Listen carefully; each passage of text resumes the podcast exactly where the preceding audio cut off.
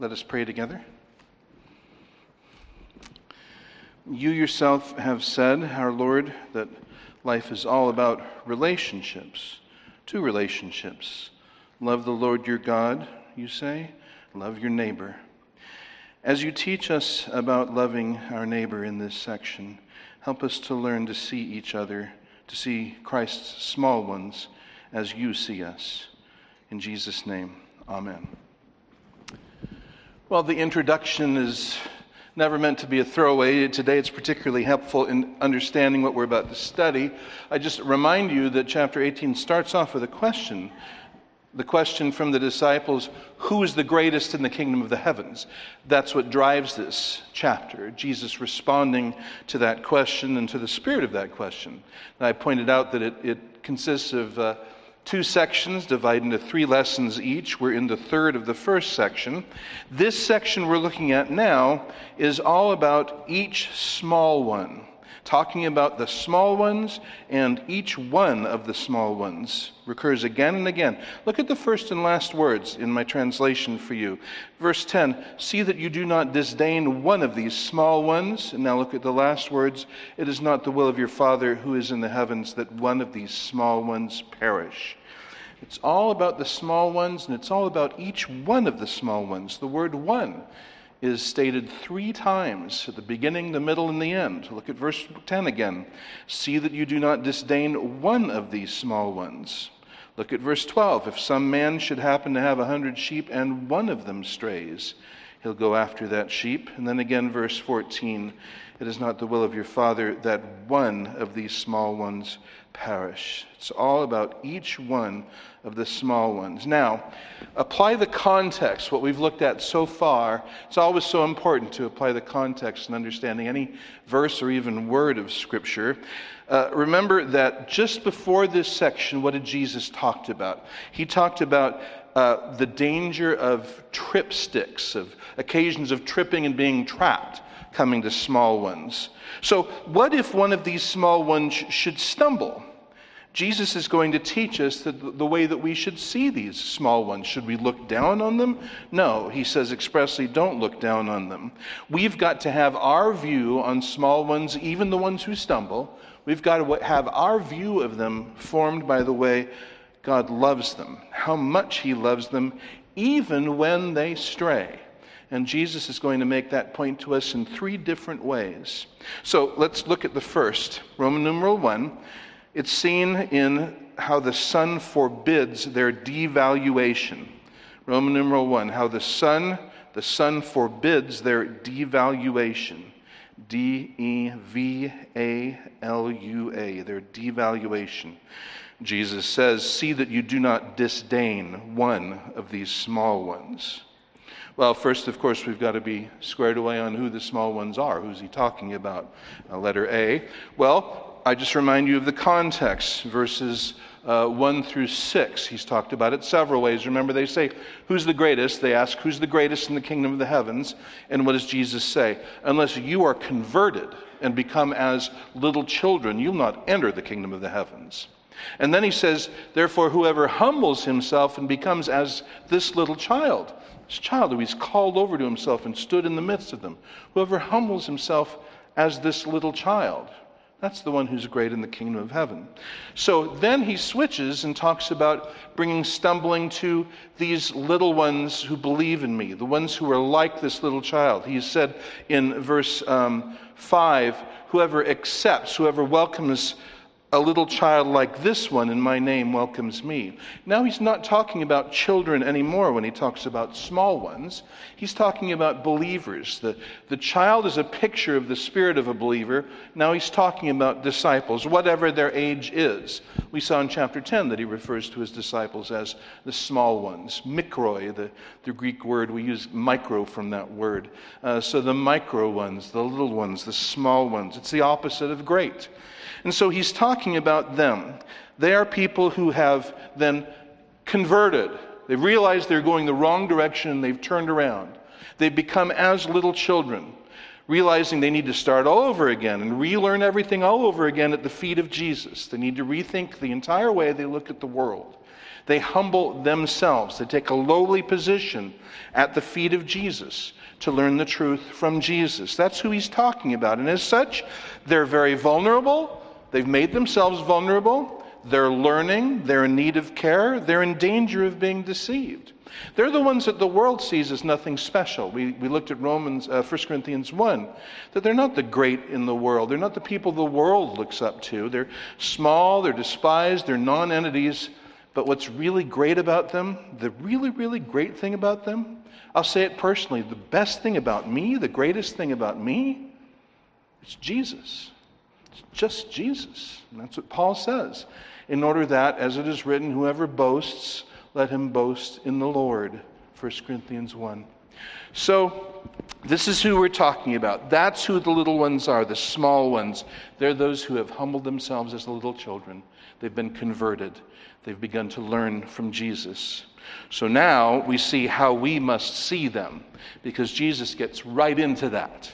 He gets right in our face about how we have to regard and how we must not regard these little ones, these small ones. See that you do not disdain one of these small ones. So we've got to remind ourselves of, of our own perennial tripstick, and that is what was signaled by the question the apostles asked. They ask who's going to be the greatest in the kingdom of the heavens. And we've all got that little thing in us that we want to be great. We want to be someone. We want to be elevated and looked up to as they did. And so, uh, in fact, the word great is an antonym for small. So he calls us small ones. And the question of greatness is an ironic and out of place question. That's the way he's showing us. But one way that fallen men make themselves great is by making themselves bigger than others. They make themselves big by making others small. Have you seen that? You see that often in uh, how many political campaigns have I seen that the whole campaign is, about how bad the other guy is. And I'm left asking myself, but why should I vote for this guy? Just because he's not the other guy? Sometimes the answer to that question is yes, but that's not my point. My point is that the whole focus is on bringing the other person down. I remember one presidential campaign, a very flawed person years ago, don't get too recent, but years ago, and, and whenever he was questioned about the things he'd done wrong, he always pointed to faults of other presidents. That was his answer for them. Make them small so he could be bigger. Well, that's inside of all of us. And Jesus gets right to right in front of our faces and says to us, Don't look down. That's not the way to greatness. The way to greatness is not to make the other little ones small and look down on them. And all the more the temptation if we can see a fault in one of these little ones. If they have, like the previous section talked about, if they have stumbled, if they've fallen, well, then we really feel entitled to look down on them. But Jesus says to us, you see to it that you do not disdain, do not look down on these other ones. Unsurprisingly, there's a number of warnings about this in the Word of God. Just turn to a couple of passages together. Turn to Romans chapter 12 with me. Let's pick out a few.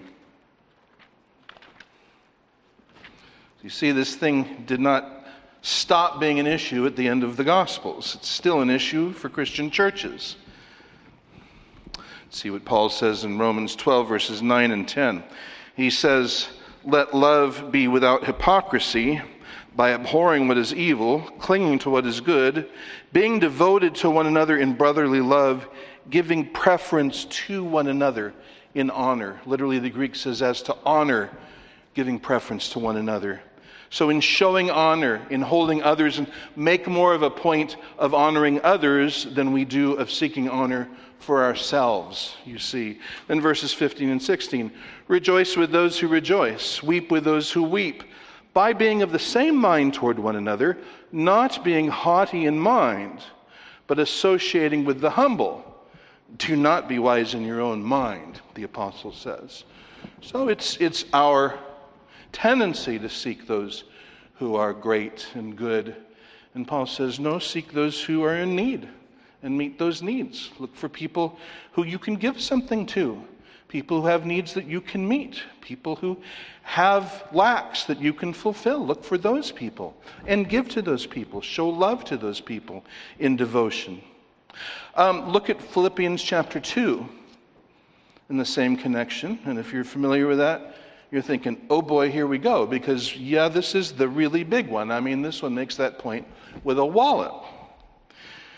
He begins the chapter calling us if there's any encouragement in Christ, and there is consolation of love, fellowship of the Spirit.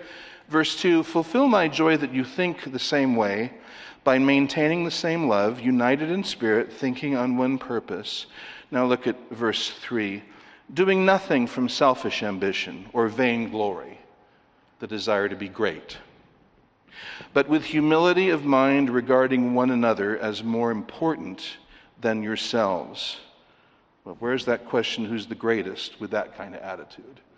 It's out the door. Verse 4 not merely looking out for your own personal interests, but also for the interests of others. When the church service is over, do we look for our favorite people? Do we look for a needy person who we can, hopefully, that would be our favorite person, the person we can give to, the person we can serve, welcome, pray for, meet needs in some way uh, also for the interests of others. And then, as if he hadn't already brought us down low enough, he says, Have this way of thinking in yourselves, which was also in Christ Jesus. Well, I'm destroyed. Because that example just brings us all right to the point of the matter. Who, although he existed in the form of God, took the form of a slave, humbled himself to the death on the cross. You be like that, he says. Did any ever lower himself more? Well, no, this was an, an infinite lowering. From the highest, I don't even want to say in the universe because God is uncreated. He's in a category all by himself. And Christ eternally was God, but he took to himself a finite human nature and lived among us for the sole purpose of fulfilling the law of God, speaking the word of God, and making atonement for his people to God dying that shameful death on the cross.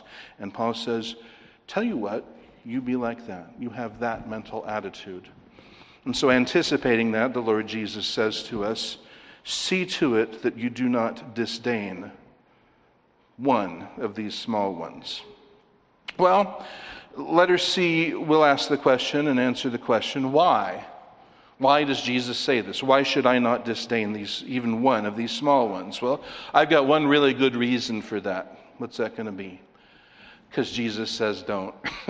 and really, that's enough reason, isn't it? I mean, that, that, that's all we need to know. It should be, for a Christian, it should be. All we need to know is that Jesus says don't do it. In fact, he says it very emphatically, doesn't he? He actually gives two commands. You may miss it in English, but he says, see to it, do not disdain one another. So put those ideas together as we're meant to do. He's saying, You put your eye on this. You, you, you put your attention on this. You make it your business to make sure that you do not look down on, do not disdain. That's what this word means. Don't think lowly of, don't put down in your mind one of these small ones. Make it your business, focus your attention, and that just tells me that must be a danger. If he's telling me to keep my eye on this, well, then that must be something I need to keep my eye on and you as well. Jesus says, See to it that you do not think. And by the way, I just point out that this, com- this completes the pattern that I've pointed out before of these first three. Jesus first talks directly to them in each of the three sections, talks directly to them, then a general statement. And then in the second one, he starts with a general statement, then talks directly to them. And now in this third one, he talks directly to them and then a general statement. So, who's the greatest? He says, You need to be converted. Whoever humbles himself is great.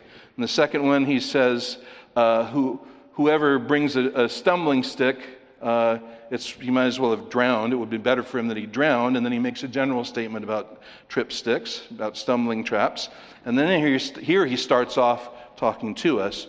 Don't you disdain one of these little ones. And then he speaks in general principles, the same pattern A, B, B, A, A, B.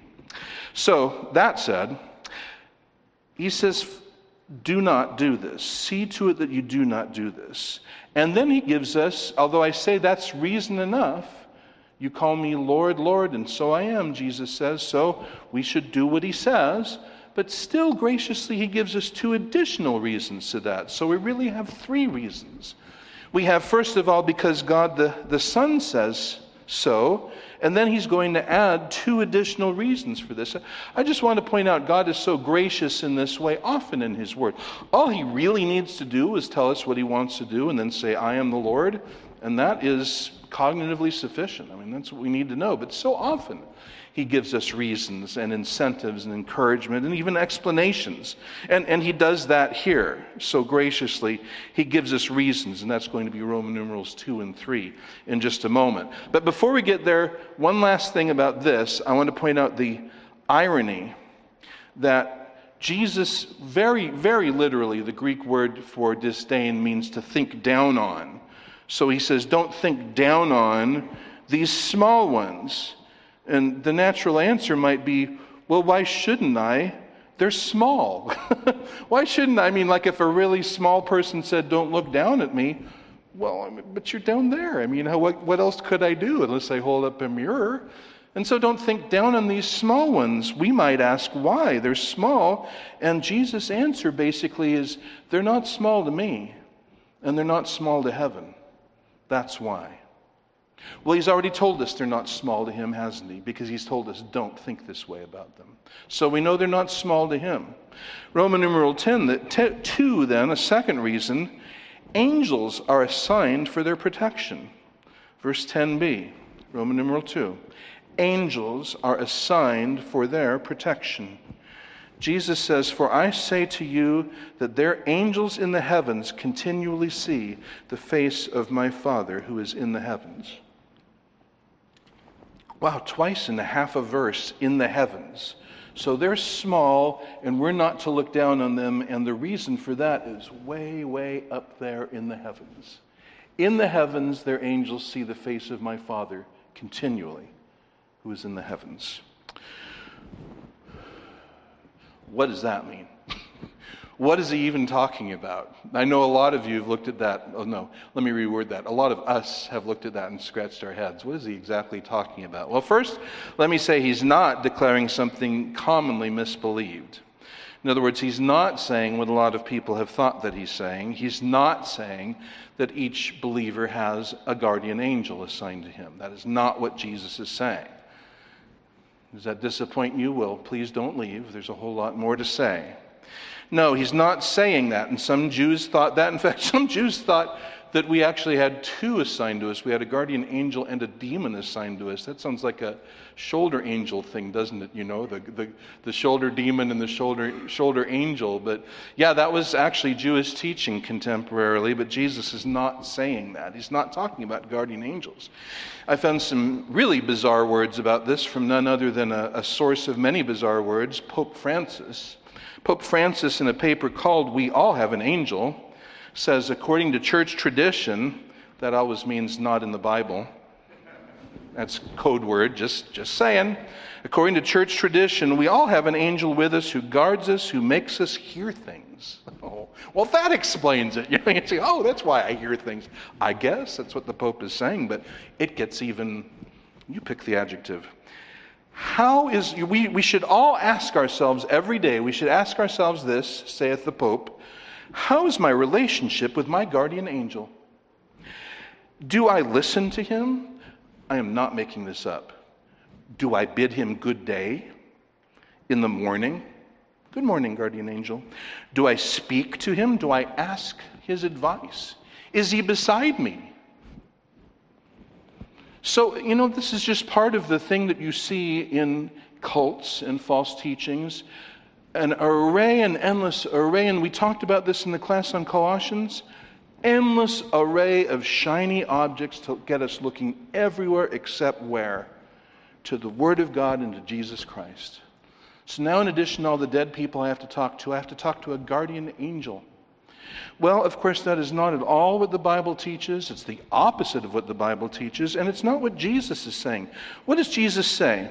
He says, Their angels in the heavens continually see the face of my Father who is in the heavens.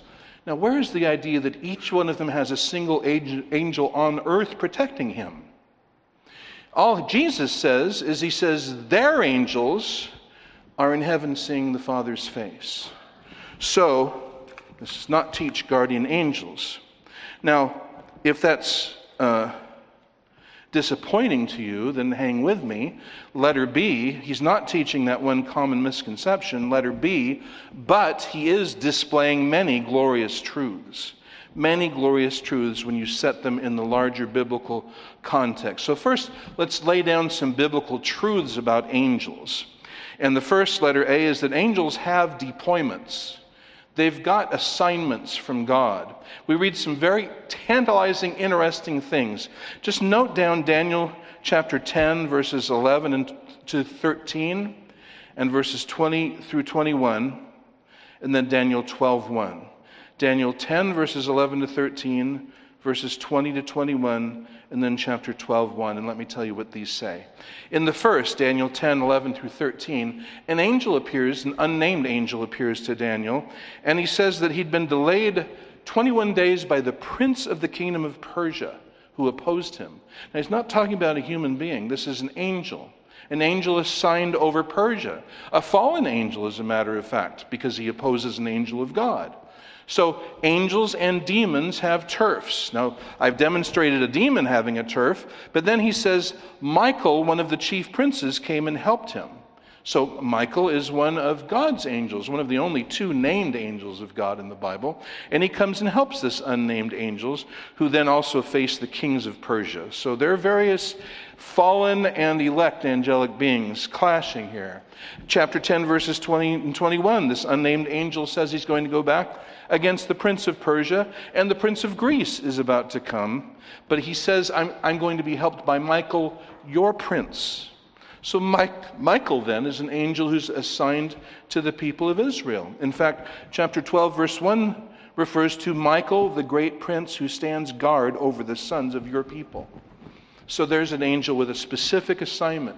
Doesn't say he's the only one, but he is one who is assigned to be over the people of Israel. So angels have deployments, and in their deployments, they, they can face off against demons in that region. Secondly, angels are deployed for believers. Letter B angels are deployed for believers. Psalm 91, verses 11 and 12. For he will command his angels concerning you, and all the pronouns here, the verbs, uh, have a singular pronoun. Not just you, the people, but you, the individual believer. He will command his angels concerning, I'll go King James on you, concerning thee, to guard thee in all thy ways. On their hands they will bear thee up, lest thou strikest thy foot against a stone. There's an assignment of angels to help believers. Luke 16 22, in Jesus' story of uh, Lazarus and the rich man. How does Lazarus get to Abraham's bosom? He's carried there by angels. Angels, not just one, but by angels. And then the very famous and tantalizing again verse, Hebrews 1:14. Hebrews 1:14, the writer asks, Are they not, speaking of the angels, are they not all ministering spirits sent to render service for the sake of those who will inherit salvation? Well, now, what do they do? Are you ready for my answer? I don't know. I don't know what they do. I don't know what they do. The Bible doesn't say a lot about it, so how much attention should I give it? Not a lot, just as much as the Bible gives it. I should be assured to know that if there's a need that requires an angel, God will send one to meet that need. Now, I know in, in, Ephesians 6 that there is a spiritual warfare going on, but what it mostly tells me is to get my armor on and be ready. But if there are demonic forces involved, then these verses assure us there will also be angelic forces involved on behalf of the believer. And if there's something that I'm not able to withstand against, well, then God will send an angel to withstand against it. And I think, you know, I, I, envision an eternity, you know, like a family movie night where we see the reel of our lives and all the places where an angel stepped in and helped us that we weren't conscious of. And it's not obviously something to get um, obsessed about it all because the Bible doesn't give us anything. The Bible says, look to Jesus. But it says, by the way, God's angels have been assigned to protect, to watch over, to serve believers. And they care about us in their angelly way. Uh, letter C, angels rejoice at conversions. Luke 15 10, in the same way I tell you, there is joy in the presence of the angels of God over one sinner who repents.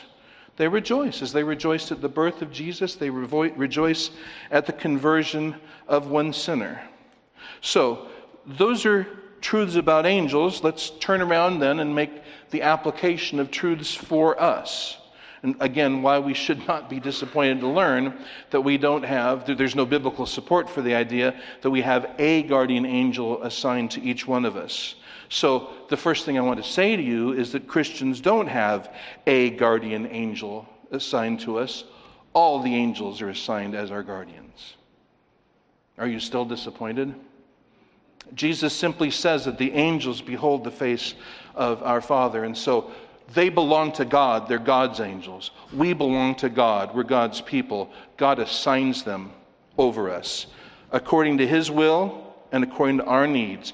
He assigns them to our care with apologies to Pope Francis. It's not our job to say top of the morning to them, it's their job to serve us as God assigns them. And this is true, secondly, of all the small ones who believe in Christ.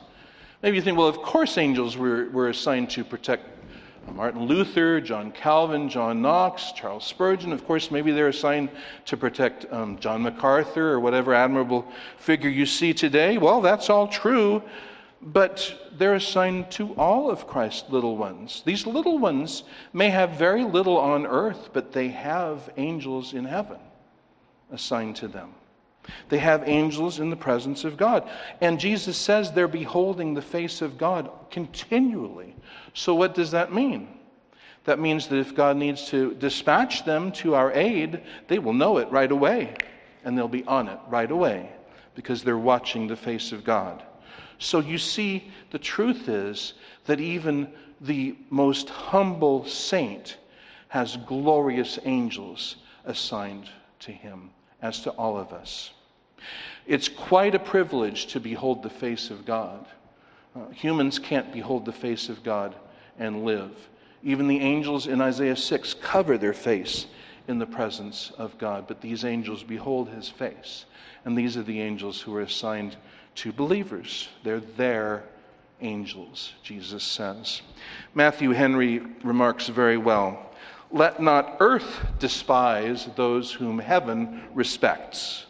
Let those be looked upon with respect as his favorites. That's the force of Jesus' teaching. So, first reason not to look down on these small ones is Jesus says don't. The Son says don't. A second reason is because glorious angels are assigned to them. And now, a third reason, Roman numeral 3, the Father assures their salvation the Father assures their salvation, verses 12 through 14. And first, then, let's consider together the story of a man's wanderer, verses 12 and 13. In this case, the wanderer is a sheep. A man's wanderer, verses 12 through 13. Jesus makes his point with a parable. He tells a little bitty parable about a a man and his sheep. So we find the setup in verse 12a. Jesus asks, What does it seem like to you? If some man should happen to have a hundred sheep and one of them strays, dot, dot, dot, we'll just stop there. I think it's, it's just very cool. Uh, it's very uh, instructive that Jesus asks them a question What does this seem to you? He, he engages them. He's he'd done the same thing with Peter about the temple tax, you remember? What does it seem like to you, Peter? He asked him. I wonder if this was meant to strike Peter's mind, though. If Peter was one of those asking, Who's greatest in the kingdom of heaven? Then here Jesus comes again saying, What does it seem like to you? And he tells this story to make the point that we should not look down on any of God's small ones. And that is what being great means. I want to be bigger than him, right? And Jesus calls us all small ones. So, a man's wanderer, the setup. Man has a hundred sheep. A hundred sheep is an average sized flock in Palestine in Jesus' day. It might be a hundred to three hundred, but a hundred is a decent sized flock. And I remind you of the relationship of the shepherd to the sheep. Shepherds knew their sheep name. You say, how did they do that? Sheep look all look alike. Well, the shepherds learned to tell which was which and the particular foibles and weaknesses and strengths of each sheep. And they cared about the sheep. They spent day and night with the sheep through all kinds of weather, watching over them, seeing to their needs. There was a close attachment between the shepherd and the sheep. Well, the Bible teaches us that sheep do three things really well, and they do them all the time. And for your convenience, I've assigned an S to all of them. There's three things they do really well straying, scattering, and being slain. That's the three things they're really good at. They're good at straying. There are many verses about that. Isaiah 53 6, we began, that, uh, began the service with that. All of us, like sheep, have gone astray. Like sheep have gone astray. In other words, we've gone astray like sheep do. this, it's what they do. They go astray. And that's what we've done. And we've turned to our own way, but Christ made atonement for us. They're really good at straying. Secondly, they're really good at scattering. Thirdly, they're really being good. They're really good at being slain. I found one verse that has both Ezekiel 34 5.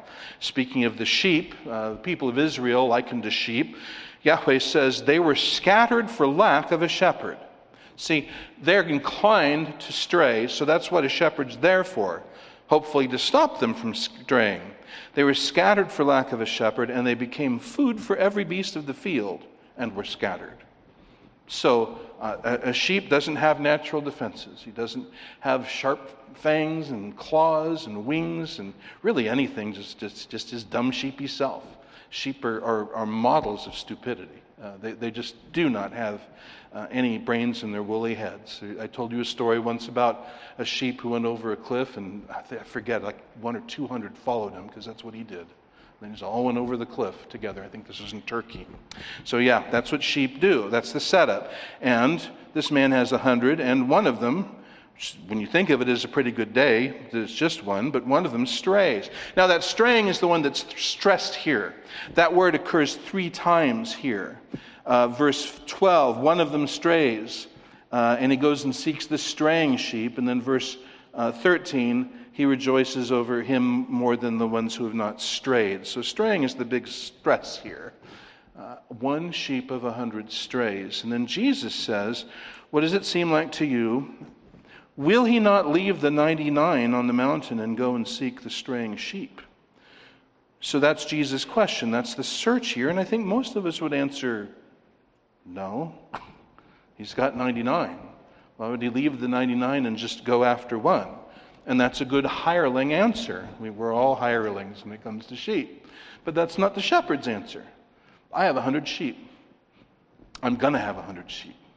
Got 99 right now but I'll have a hundred again when I get that one back. And so he went off in search on the mountains, a difficult search, a trying search. Um, the point isn't that he abandons these sheep and doesn't care about them. He's, he's got an associate, he's got a dog, some combination of that. That's really not the point.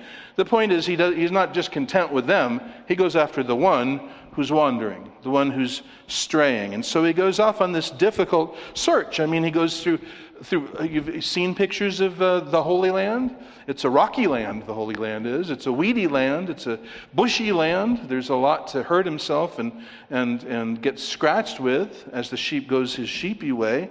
And yet he goes after him. He goes through a lot of trouble. And whatever the trouble and whatever the bloodshed, he's not going to come back until he has his wandering sheep. This search and then, thirdly, the celebration in verse 13. And if it should happen that he finds it, Amen, I say to you. So Jesus really underscores this. This is a big point. I say to you that he rejoices over it more than over the 99 who have not strayed. And of course, his point is not that the 99 have no value. Listen, it's that the one has not lost value by straying. And that's the whole point of the section. It's not that he doesn't care about the 99, it's that he still does care about the one who strayed. He cared enough to go get it, cared enough to bring it back, and he's delighted to have it back. He doesn't love it less because it strayed. Why? Because it's one of his sheep. And he loves his sheep, cares for his sheep, as a good shepherd does. So, uh, of course, this is to counter the, the, the, whole point of this section, which is that it's our tendency to look down on somebody who's strayed. the very thing Jesus says don't do, don't look down on these little ones. But when one strays, we, it's our tendency to look down on them, to think less of them for having strayed, for having stumbled. Who are we like when we do that? We're like the prodigal son's brother, aren't we? When he comes back, the father is, this is Luke chapter 15, the father is overjoyed, throws a huge party. Prodigal son's elder brother isn't even there.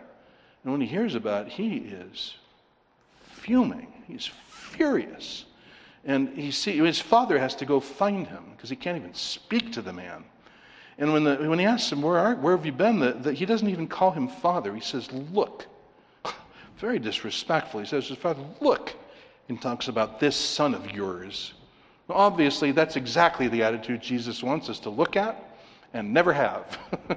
and that's exactly what he says here. Don't look down on one of these small ones, even when they stray, because it's the Father's joy to go and get him back. And when he gets him back, he rejoices over that one, and so should we. So, uh, the man's wanderer, and now Jesus points us to the Father's will. Letter B, our Father's will, verse 14. Jesus points us to our Father's will. Our Father's will. Thus, it is not the will of your Father who is in the heavens that one of these small ones perish. So, Jesus says the Father is just like this sheep herder. 99 is not enough. He will have his hundred, and only his hundred. Not one will be missing. And so, he has made it absolutely certain that not one of his elect will perish. Now, before I expand on that, I just want you to see the progression here. Why should we not look down on little ones? Well, there's three reasons. One, because Jesus says so. Two, because angels have been assigned to them. And three, because the Father delights in them. The Father loves them. Uh, boy, Jesus has us covered, I think. There's no way around this. But we need to see that in the larger context of the Bible, God has an eternal plan that takes in every consideration, that makes sure that He secures every one of His sheep and keeps every one of His sheep. Now, rather than the verses we commonly look here, I've, you've been taught about this many times as a church, let's look through the angle of the Gospel of John and turn to John chapter 17. And we get a peek here of the counsels between the Father and the Son. In fact, we get a peek here into the eternal counsels, the eternal dealings of the Father and the Son. See what's involved in making and keeping a sheep. John 17, now Jesus looks up and he prays to the Father. And I just remind you, this is the Lord's Prayer, the thing that starts out, Our Father who art in heaven. That's not the Lord's Prayer, that's our prayer. This is his prayer to his heavenly Father. This is one that only he can teach because the things, I mean, only he can pray because the things he says in it, none of us could say. This is not a model to us. This is the Son's prayer to his Father. So he says, Glorify your Son that the Son may glorify you, even as you gave him authority over all flesh, that to all whom you have given him he may give eternal life. Now, if you let the scripture say what it says, it's really fairly straightforward and simple. And I've prayed that for any who the light has not yet gone on for, that it will as we look at these forceful words. Jesus has authority over all flesh, and of all flesh, there's a subset whom God has given to him. We call them the elect. That's a biblical term, those whom God has chosen to be in Christ. There is that subset. To all whom you've given him, he may give eternal life. And what does that eternal life mean? Verse 3 This is eternal life, that they may know you, the only true God, and Jesus Christ, whom you've sent. So it's not just eternal existence, every human being will exist forever. But it's an existence that centers around the knowledge of God and the knowledge of Christ. So, this eternal life is full conversion in Christian life. Matthew 11, he'd said the same thing that none knows the Father except the Son and the one to whom he chooses to reveal him, and, and the same towards the Father. So he says, I glorified you on the earth, having finished the work which you've given me to do. Now, this giving when did this happen? Verse 5 Now, Father, glorify me together with yourself for the glory which I had with you before the world was. So we are. We have the privilege of looking into the counsels of eternity.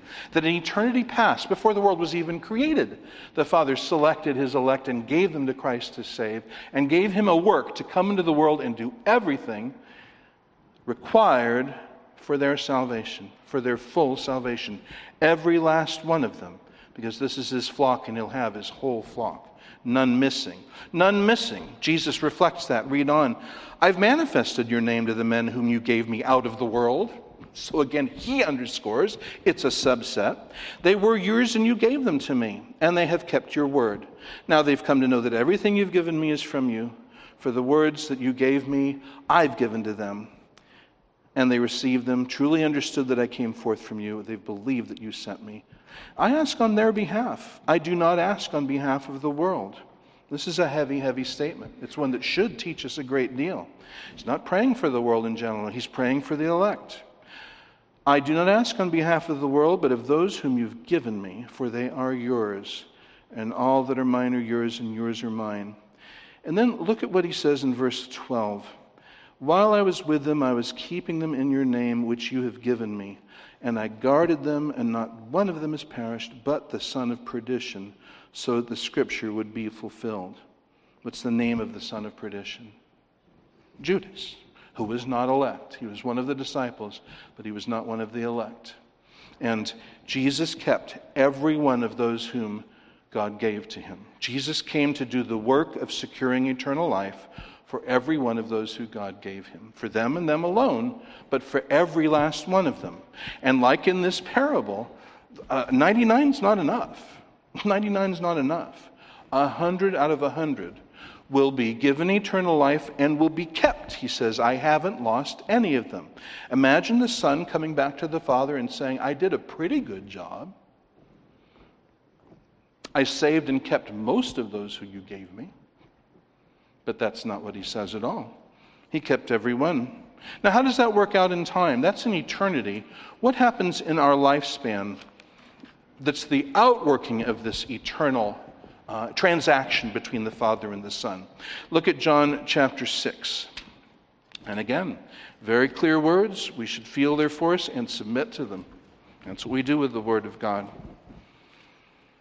So, uh, reflecting beforehand what he's going to say more about in chapter 17, in John 6:37, he says, "All that the Father gives me will come to me, and the one who comes to me I will never cast out."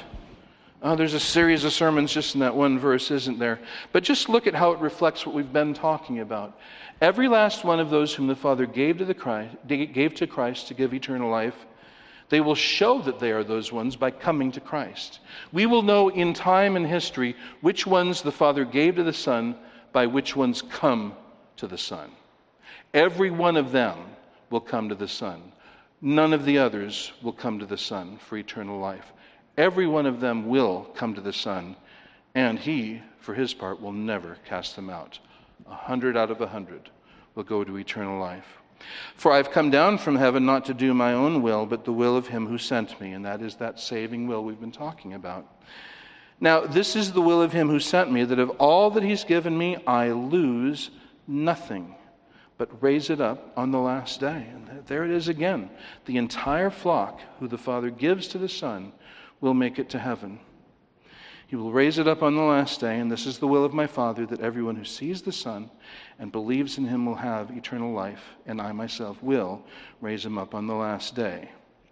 And then he underscores the whole in verse 44 by saying, No one can come to me unless the Father who sent me draws him, and I will raise him up on the last day. So every last one the Father gave to the Son will come to the Son, and every last one who comes to the Son will have eternal life and will have this resurrection of which he speaks, the resurrection of the blessed. Now, coming back more to the point, the exact point, this is all sort of background understanding. Coming more to the exact point in Matthew 18, turn to chapter 10. And such a great chapter, one is tempted to read the whole thing, but we'll just read a few verses relatively. You know the chapter is about Jesus as the Good Shepherd. And I just want you to look with me at verses 3 and 4 first. That the Good Shepherd comes, and to him the doorkeeper opens, and the sheep hear his voice, and he calls his own sheep by name and leads them out. And when he brings all his own out, he goes ahead of them, and the sheep follow him because they know his voice. His sheep have a particular relationship to him. When he calls, they come. Does that make you think of anything in Matthew 18? What was the point of the little child? How was he an illustration to the disciples? Jesus called him, he came. He stood where Jesus put him, and he stayed there to be used by Jesus. And so the sheep hear his voice, and they come, every last one of them. He knows them, they know him, he leads them out. And now, look at verses 26 through 29, and these are just dynamite. First of all, he says to the unbelieving Jews, You do not believe because you are not of my sheep. Now, there are countless Christians who have not embraced what the Bible teaches about God's sovereign saving grace who would have to swear that that verse is backwards. Because if you ask them, How do you become a sheep? they'd say, Well, you become a sheep by believing in his voice. But what does he say? You do not believe because you are not of my sheep. He doesn't say, You are not my sheep because you don't believe. The cause of their unbelief is the fact that they're not his. They're not his sheep. That's why they don't believe. So if you did turn it properly on its head, he could turn to the apostles and say, What? You do believe because what? You are of my sheep. It's not that they're sheep because they believe, it's that they believe because they're sheep. They're elect. They're given by the Father to the Son to save, to give eternal life. Read on.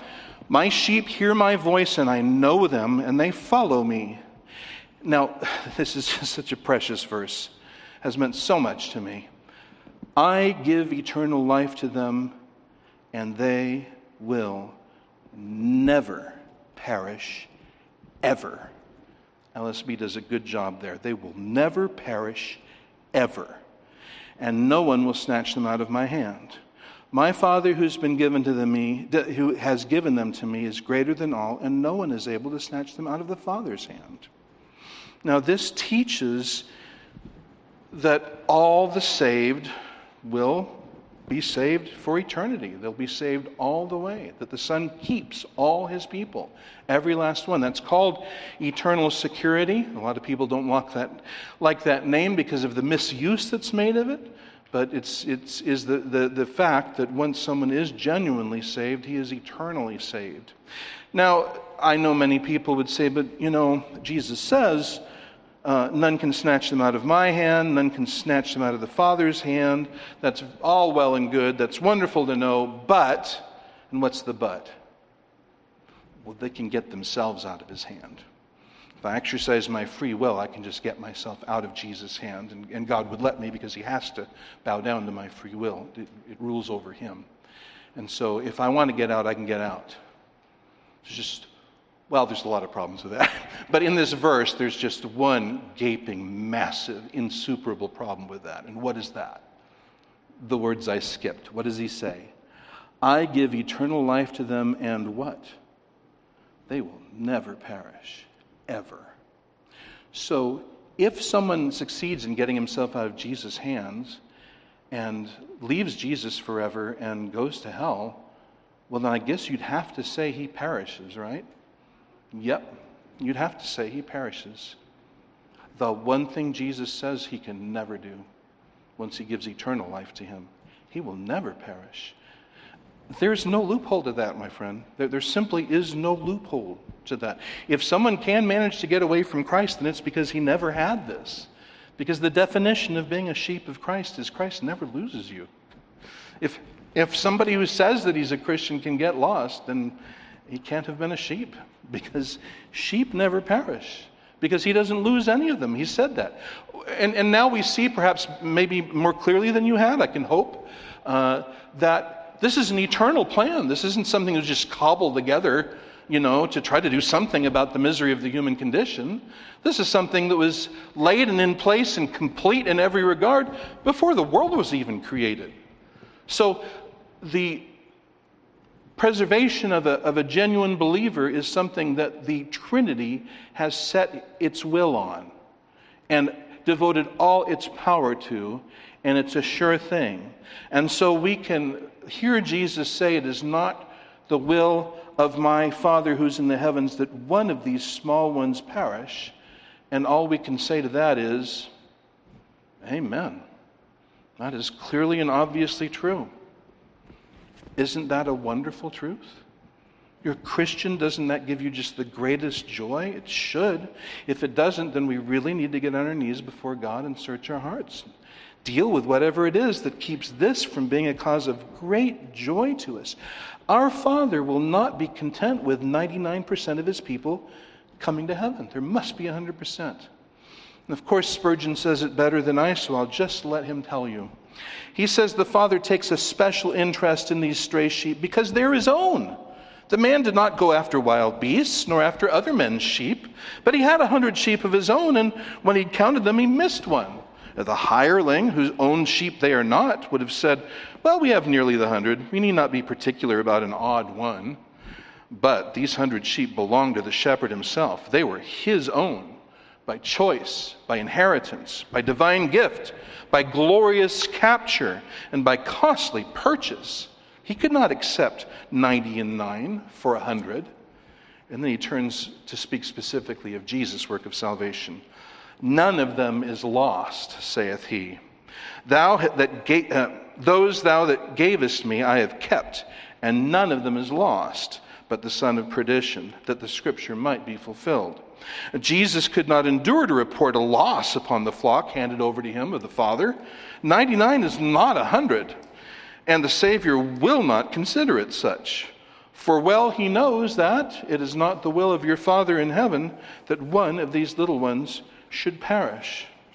And so, to assure that, the Father came up with an absolutely certain plan to save every last of his elect. And the Son agreed to go and accomplish the salvation of every last one of the Father's elect. And the Spirit agreed to come and breathe life into and give conviction of sin to and convert every one of the Father's elect. And the angels of heaven watch over every last one of the Father's elect. He has sealed it with His will, He sealed it with His honor, and He turns to us and He says to us, Don't you look down on one of these small ones knowing how the Father sees them, knowing how the angels are set over them, knowing what I think of them, you make sure that you do not look down on one of these small ones. Lost and found, every last one. You may be a very small person. I am a very small person, but a very large God has set his love on us. And that doesn't make us big, but it does make him glorious, and us dearly loved. And so he calls on us to see each other that way, not as competitors, not as obstacles or inconveniences, but as under the protection of heaven's host. And so he came into the world to save sinners, and save sinners he did, and not one will be lost. Let us pray. Heavenly Father, we thank you for this glorious revelation of your glorious counsel and your glorious Son. Thank you for the wonderful work of salvation and for what you have done and are doing and will do for your people. We thank you that the invitation goes out to all who are lost. And we, we pray for them, for any who've come in and not yet heard Christ's voice, because here's the point do they hear him calling through the preaching of Christ? As they hear Christ preach, as they hear Christ's words, do they hear in their hearts Jesus calling them, saying, Come to me, come to me? Then, Father, grant that they come. Grant that they respond to that voice and come. And so coming, they will show themselves to be among your sheep. We pray these things in Jesus' name. Amen.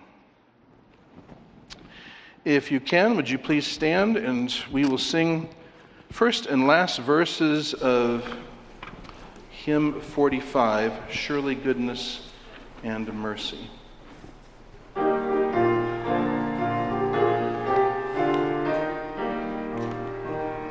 A pilgrim was I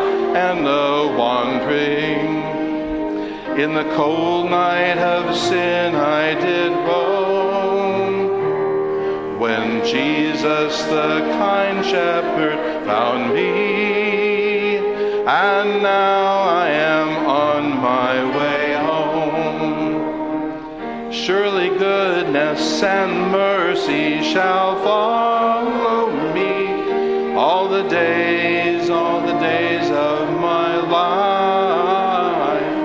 Surely goodness and mercy shall follow me all the days, all the days of my life. Last verse. When I walk through the dark, lonesome valley, my Savior will walk with me there, and safely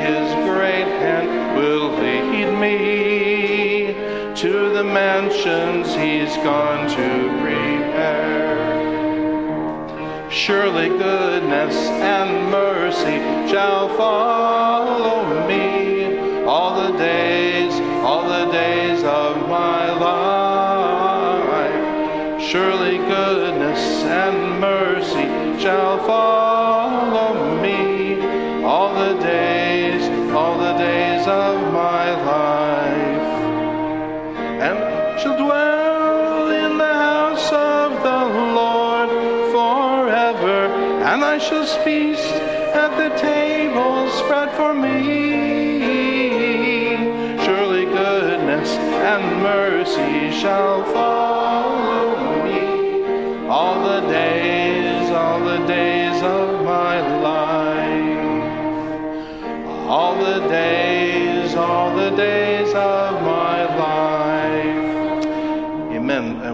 the words of Hebrews 13, 20, and 21. Now the God of peace, who brought up from the dead the great shepherd of the sheep, through the blood of the eternal covenant, our Lord Jesus, equip you in every good thing to do his will, by doing in us what is pleasing in his sight, through Jesus Christ, to whom be the glory forever and ever. Amen. Go in grace.